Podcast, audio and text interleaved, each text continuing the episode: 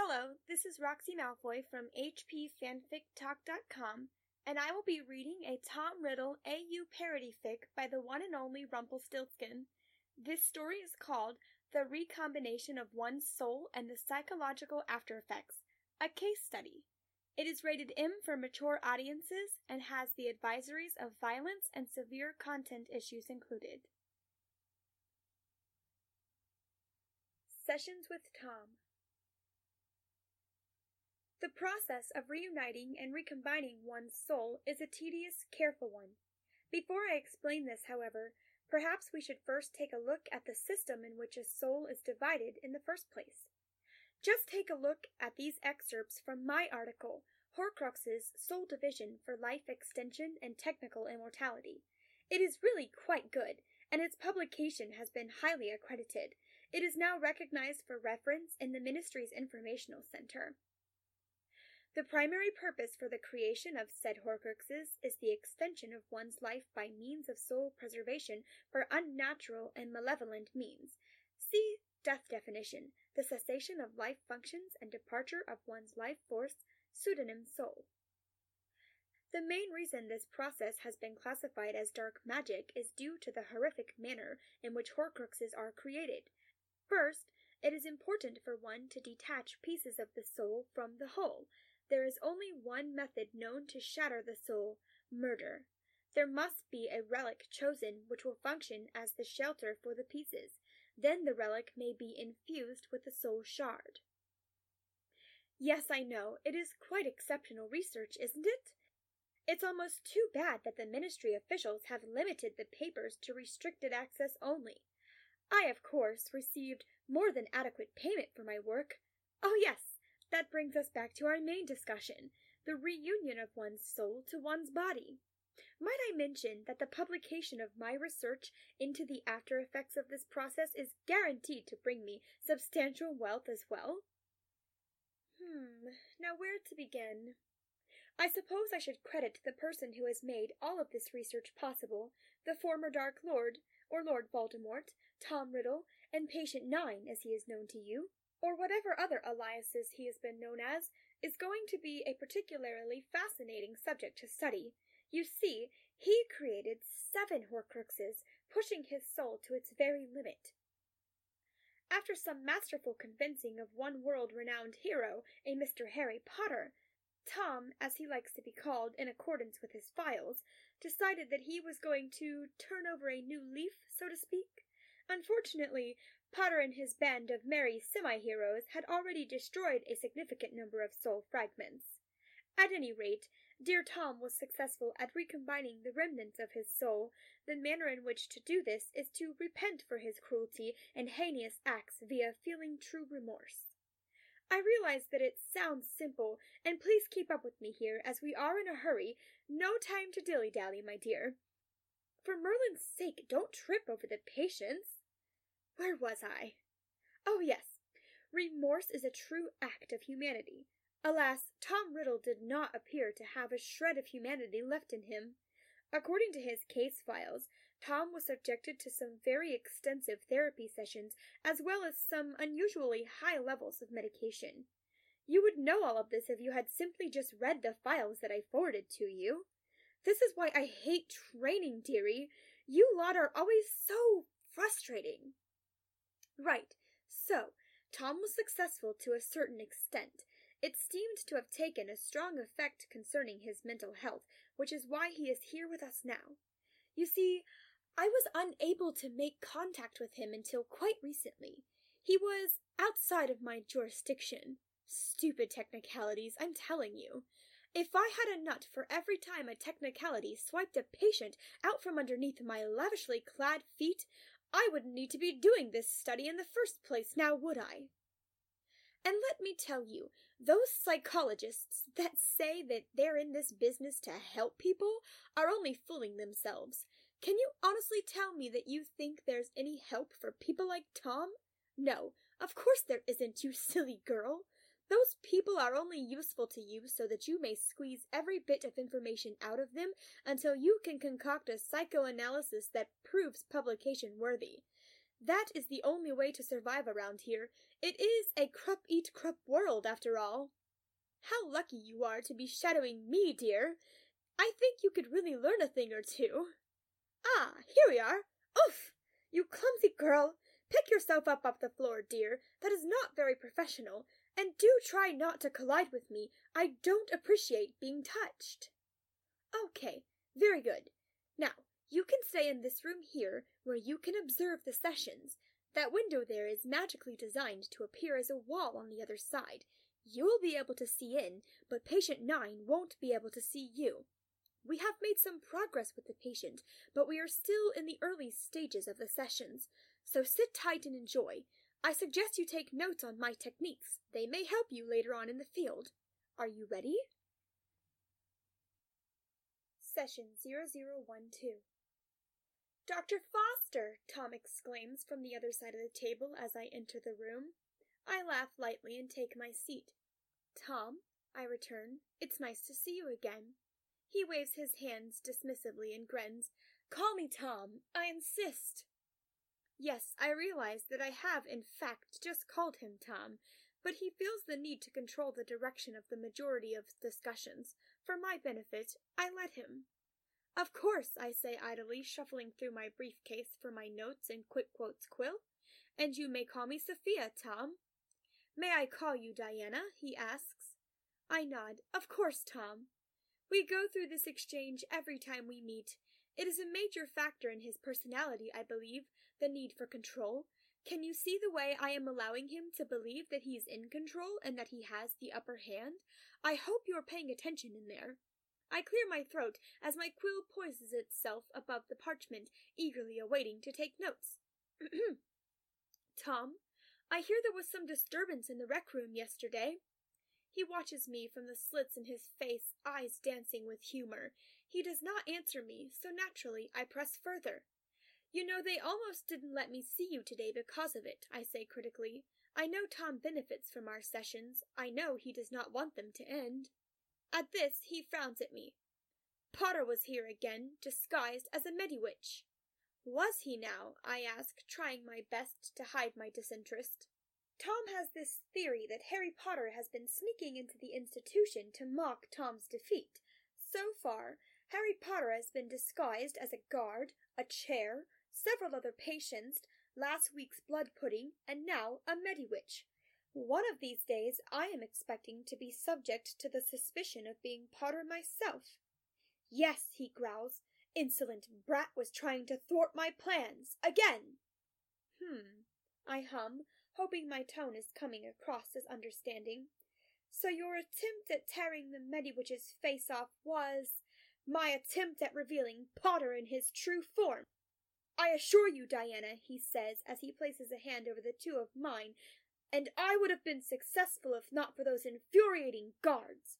He releases me and turns pointedly to look at the magicked wall to glare at the guards that are in there in the room with you. Clever Tom. We can't get much past him here. Tom, I say as gently as possible, regaining his attention, your file's been turned from dangerous to critical. You're in the red, Tom, so to speak. They're taking away virtually all of your privileges, Tom. They're even considering ending our sessions here. But you won't let that happen, will you, Diana? His voice is slightly desperate and nervous. I haven't quite cracked the code in figuring out why he enjoys spending this much time with me. Perhaps he's taking a liking to me. Maybe he believes that I can assist him with his plans, but these are ponderings and reflections meant for outside of these sessions. Well, Tom, I am going to continue, but you have to work with me a bit here. I stop to observe his frown. When I am sure that he will not respond yet, I continue. That means no more attacking Harry Potter, no matter what form he takes. Your continued violence is going to land you in complete isolation. His frown deepens. Away from me as well, I add, for good measure. He sighs. Oh, Diana. I decide it's high time to move on, else there will be little room for more revelations in this session. So, Tom, where are your friends today? Tom has an army of colored paper circles about the size of an extended hand that he has been collecting since his arrival here. This factor I'm very confused over. I assume they are to represent his need for power and influence among others. Since he no longer has an army of Death Eaters to do his bidding, he's created a platoon out of inanimate objects. Furthermore, he has learned to communicate telepathically with them and generally has to translate their words to me. Typically, he has them arranged on the table between us during our sessions in a colorful display of his power. He leans across the table so that he is inches away from my face. They are trying to take them away from me, he whispers harshly. It's all Potter's doing. He fears my revival. He moves back into a seated position, watching me intensely. I nod. I see. Are they in your room, Tom? Aren't you concerned that they'll be taken? Do you take me for a fool? he demands, lowering his voice to a whisper. He continues, They are here with us.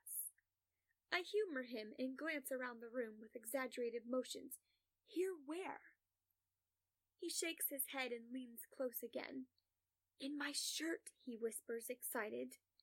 Ah, I see, I say, trying not to be patronizing. Are you going to take them out for me today? He shakes his head, leaning away. Not safe. Okay, I reconcile. What would you like to talk about today then, Tom? Maybe your childhood? I always love hearing stories about your time at Hogwarts. Flattery, the best way to lead a conversation with a patient with Tom's superiority complex. Do take note of that, dear. I can't see you behind the wall, but I'm sure you're slacking off, as many interns do. I beseech you to pay attention. Tom takes a moment to consider the request. Where did we leave off last time, Diana? I think it was in your fifth year, if I'm not mistaken. Ah, yes, he says, amused. That was a particularly fun year. So, what have you learned so far, my dear? No, no, not about the patient. You aren't advanced enough to be making an analysis on the patient yet. About my methods of approach. You weren't paying any kind of attention at all, were you? Well, here, take these papers, file them in their respective places, do you think you can handle that? It would exceed my expectations of you, but do strive for the best, they say. Good. Perhaps you'll pick something up for the next session. I've got much work to do concerning my paper, so try not to pester me, and a cup of coffee wouldn't hurt. Session 0017 So I've heard you've been earning some of your privileges back, haven't you, Tom? I say, hoping to open a window of conversation. He appears frustrated today. He isn't paying attention to me. He isn't speaking to me. He's staring at the red paper circle before him. Oh, yes, it didn't take Tom very long to feel comfortable bringing his army back to our sessions openly. They are again between us as we speak. Shut up, he growls, banging his hands on the table. Shut up, shut up, shut up! He isn't speaking to me, of course. Tom never speaks to me this way. He's talking to the red circle. What is it, Tom? He growls, bringing his hands to his face in agitation. I can barely concentrate over Red's incessant blubbering. Well, why is she crying? I ask softly. Red is a female paper circle. She has been having an affair with Purple. Tom does not approve of this, and they are constantly defying him. Tom wishes red and green to make a union instead, and would much rather see purple with yellow. It has taken me some time to accustom myself to the gender of each paper circle, as well as their personalities, but I believe I've gotten it down now. But speaking of purple, I continue. Where is purple today, Tom? Tom cackles gleefully. Dead. He has defied me for the last time. I see, I say, frowning. This was new. The papers were his friends. They were the source of his power. Then again, I suppose that killing one of them would signify a way of showing his power over them. I have a game. Enough! Tom exclaims, snatching Red from the rest of the group. He crushes the paper in his fist before shoving it into his mouth. I patiently wait as he chews and swallows the paper. Does anybody else have any problems? I give him a few more moments of silence before repeating myself. I have a game for us to play today, Tom. He eyes me curiously. I'm not sure if I enjoy games. Oh, but this one is fun, Tom. Won't you play with me? He sighs but nods. This is a dangerous path to be heading down, as it seems as though I am beginning to waste his time. Unless you would prefer to talk more, of course, I say, trying to level his boredom. We don't have to play. He watches me, thinking, considering, judging. I will play your game. His preferred smile assuages my fears. It is not a malicious smile, nor is it sarcastic. Something genuine is evident in the gesture. I return it and retrieve the papers from my briefcase. Okay, Tom, I have some images on these papers, and I'd like for you to try and guess what they are. They are ink blots, but it is important that he does not realize that fact. He needs to assume that I've drawn them for his amusement. Here's the first one. I watch his eyes swim across the moving blots on the paper, and he suddenly grins wildly. That's me! Diana, that's quite flattering. I smile and move on to the next picture. His smile only widens. Why, that's you and I! Are we. are we getting married? He laughs. Are you trying to tell me something? I am not sure if he's serious or if he's just taking the piss, but something unpleasant unfurls in the pit of my stomach as I hide my grimace behind the papers. He blinks several times at the next picture, his smile faltering. Oh, I can only assume that this is our wedding night. That's very graphic. I feel my eyebrows raised to spite myself, and I observe the picture. It looks like an owl to me. Coughing, I remove the picture. Uh, uh, that that one's not supposed to be in there, I say unevenly. Tom chuckles. What do you see here? I ask, praying it's nothing quite as scandalous. Diana, he breathes, our children! Oh, Oh, we've made such a beautiful family. How many children do we have? I ask, looking at the picture. This one is definitely a tea kettle as it whistles, complete with steam billowing from the spout. Three, he says with an air of finality. What are their names? Ignoring his question, I move on to the final picture. What about here, Tom? What do you see in this one? His grin widens momentarily, only to quickly falter, edging on the realm of malevolence. This could not be good. I see, he says. Of course, Diana. I will figure out a way. I look at the picture, confused. What do you see? I press. What was he going on about? He leans in close and whispers, Not in front of them, Diana. He's speaking about you and the guards behind the wall, of course. I lower my voice to his level. Why don't you tell me, Tom, just to make sure that we're on the same page? Oh, we're on the same page. Don't you worry. Suddenly, his lips are pressed against mine, much to my surprise. I gasp and try to pull back, but his hand is entangled in my hair, keeping my head in place. Unexpected, yes. Revolting, definitely. I am thankful that the guards were quick to remove him from my person.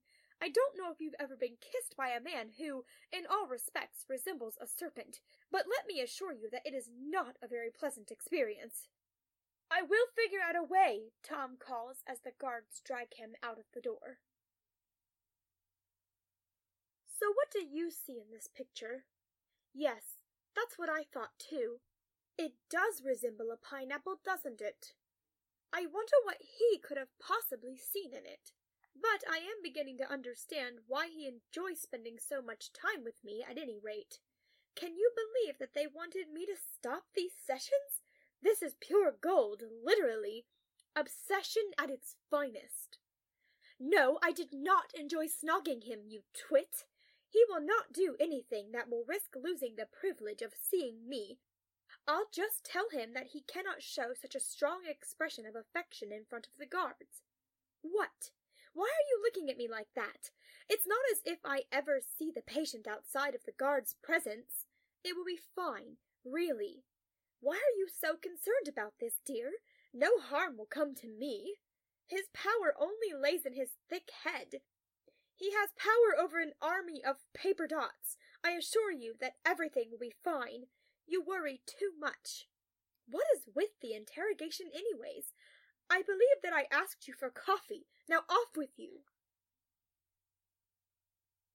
Session 0023 My plans are coming along quickly, he whispers excitedly, leaning in close. I nod. And are you going to fill me in on these plans of yours, Tom? Ask Blue, Tom said urgently, motioning toward the paper circle. I sigh. You know that I cannot hear them, Tom. I. You would be able to hear them if you would only listen. You never listen, Tom shouts, irate. I blink at him calmly. He has never acted this way before towards me. This was not good. I offer him a soft smile and nod, gently picking up Blue and bringing him to my ear. I wait a few moments as Tom watches me intently. Obviously, the piece of paper is not going to tell me anything, but it is best to play along. Oh, I exclaim, causing Tom to smile. Oh, I see. I lower Blue for a moment as Tom laughs. And how exactly are we going to do all of this? I ask Tom, hoping he'll give me an answer. He merely gestures to Blue again. I resist the urge to roll my eyes as I return Blue to my ear. I got the letter late this evening. It was urgent from the ministry. They needed me at the institution immediately. They were convinced that I could talk Tom down. It seems as though he's stirring up some trouble. He overpowered the guards as they were taking him to his room. How two armed wizards were overpowered by a single unarmed man, I am at a loss. I can only assume it can all be attributed to by supreme stupidity. Nonetheless, Tom now has a wand and is wreaking havoc across the institution. Apparently, a team of Aurors, including Harry Potter, are already inside, attempting to put a stop to the situation at hand. I don't see why they need my assistance, though. Aren't they trained to stop and kill murderers? I walk slowly down the corridors, stepping over the fallen bodies of patients, guards, nurses, psychologists, and Aurors alike. For the first time, I fear the man with the army of colored papered circles. How has he managed to kill so many by himself? This is insane. Surely this can also be held at the fault of pure stupidity. I use my wand's light to guide me, holding it out in front of me as the lights are not working. I can smell smoke. The building is burning. I should not be here. This is stupid. And then I see your body lying among the others. I asked you to, told you to stay late this evening to reorganize the files as you messed them up again. It doesn't surprise me to see you dead now. Your capabilities were weak and flawed. You never stood a chance. But I suppose you blame me for your death, don't you? Because I asked you to stay late. Don't be so presumptuous. It is not becoming, even when you're dead. It's not my fault that you're incapable of defending yourself. I see by the way you're gripping the dead patient's gown next to you that you were probably trying to help them. You should have listened to me. There is no helping these people. So I step over your dead body without feeling any regret. You should have listened to me. If you had, perhaps you would still be alive. It does not take me long to find Tom. The sound of his laughter carries down the corridors in a frightening, reverberating echo. He's standing in the middle of the east wing, not far from my office, where you should have been. It doesn't look like he's made it down that far yet, as the crumbling walls, crackling beneath the flame's weight, don't quite reach that far. Perhaps if you had just stayed there, you would still be alive. Tom? I ask timidly. I don't want to approach him, afraid that he's completely lost his mind. As he turns, he spots me. His face lightens with a smile. He's holding his wand in one hand, but it's not pointed at me. On the opposite wrist, he's attached a string connecting all of his colored dots. They make a long line that trails on the floor behind him. He has an extensive army. I briefly wonder what would happen if they caught on fire. Tom, I continue, trying to keep my voice calm, I do not lower my wand. I don't trust him. What are you doing? He is quick to close the gap between us, wrapping the arm that the circles are attached to around my waist. I frown, my confidence wavering under his touch. He kisses me again, and I struggle to escape his grasp. I think he takes my efforts as some sort of passion, as he only deepens the kiss. Finally, he pulls back, smiling at me. Isn't it wonderful? Just as you wanted it. I shake my head, breathing erratically. I'm terrified of this man. But I didn't. He does not release his hold on me as his smile falters a bit. Yes, yes, exactly as you drew, my love. We will destroy this world together, and then we can always be together. We will marry and start our family. I understood you perfectly. It was a genius way to communicate your love to me. The guards never suspected a thing. I am struggling to find words. I wonder what you would have said to him had you been in my position. I'm sure you would have said something stupid to get yourself killed again. I have to be careful now. I cannot mess anything up here. Yes, it's perfect, I say, attempting to keep my voice as even as possible. We are free now, free to leave. I am desperate. I don't think that I can take him on all by myself. He is the sole cause of a mass slaughter. I need to disarm him, to lock him up. Further down the corridor are the solitary chambers. They would be perfect. Or at the very least, maybe we would run into some Aurors who could help me. He smiles, and our lips meet again. This has to stop. I pull back and take his hand, leading him down the corridor as his colored dots trail along behind us. We pass a nurse who screams and attempts to avoid us. I know her. She works on this wing. Her name is Amy. She's sweet. Avada Kedavra! The words leave his mouth before I can protest. My guess is that he would have done the same thing to you if you had been there instead of Amy. I wish it had been you here instead of Amy. She did not deserve to die, but you just had to go and get yourself killed, didn't you? It's your fault that Amy is dead now. You know that, right? If you had been a useful trainee, you would have sacrificed yourself for her life. But what use are you now? None whatsoever. She is of no use to us, Tom says softly, noticing my gaze. I nod and continue down the corridor with his hand in mine. We reach the solitary ward and Tom stops. There are no exits in this direction, he tells me.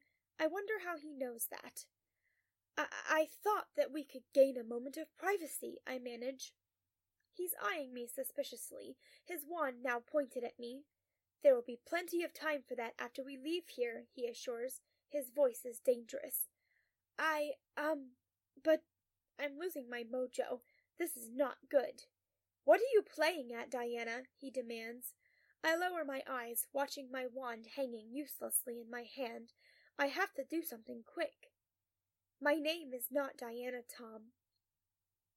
The hiss that erupts from his throat startles me, and my eyes snap back to his face. He is close to me now. His wand is pressed against my chest. Don't you love me? he asks. My stomach churns. I feel as though I am going to be sick. Wasn't anyone going to save me? Where was Harry Potter at anyway? Wasn't he meant to be here, thwarting all of this? I, I, um, of course I do, Tom. But I've faltered, and he knows that. He knows that I've been lying. It's written across his face. He looks enraged, and he leans in close. You have never loved me, have you? I close my eyes and breathe. I vaguely hear the sound of my wand hitting the stone floor. You see, this will be my downfall as well, just as it was yours. Stupidity. I should have done something. I should have done anything. But my body betrayed me. I froze. Did you freeze too? Did you drop your wand too? This is very bad. I keep my eyes closed, for I cannot seem to move. I am stuck in this spot, even as I feel Tom remove himself from me. Look at me, he demands. I can barely I can barely breathe. How does he expect me to open my eyes when inhaling is impossible? Look at me! I do. I still can't breathe. His wand is pointed at me. Tom, I managed to say in a weak and pleading voice, but it is too late. He is too far gone. He is no longer Tom. He is the Dark Lord. He smiles cruelly. I realize that this is the end. But did he look at you this way before he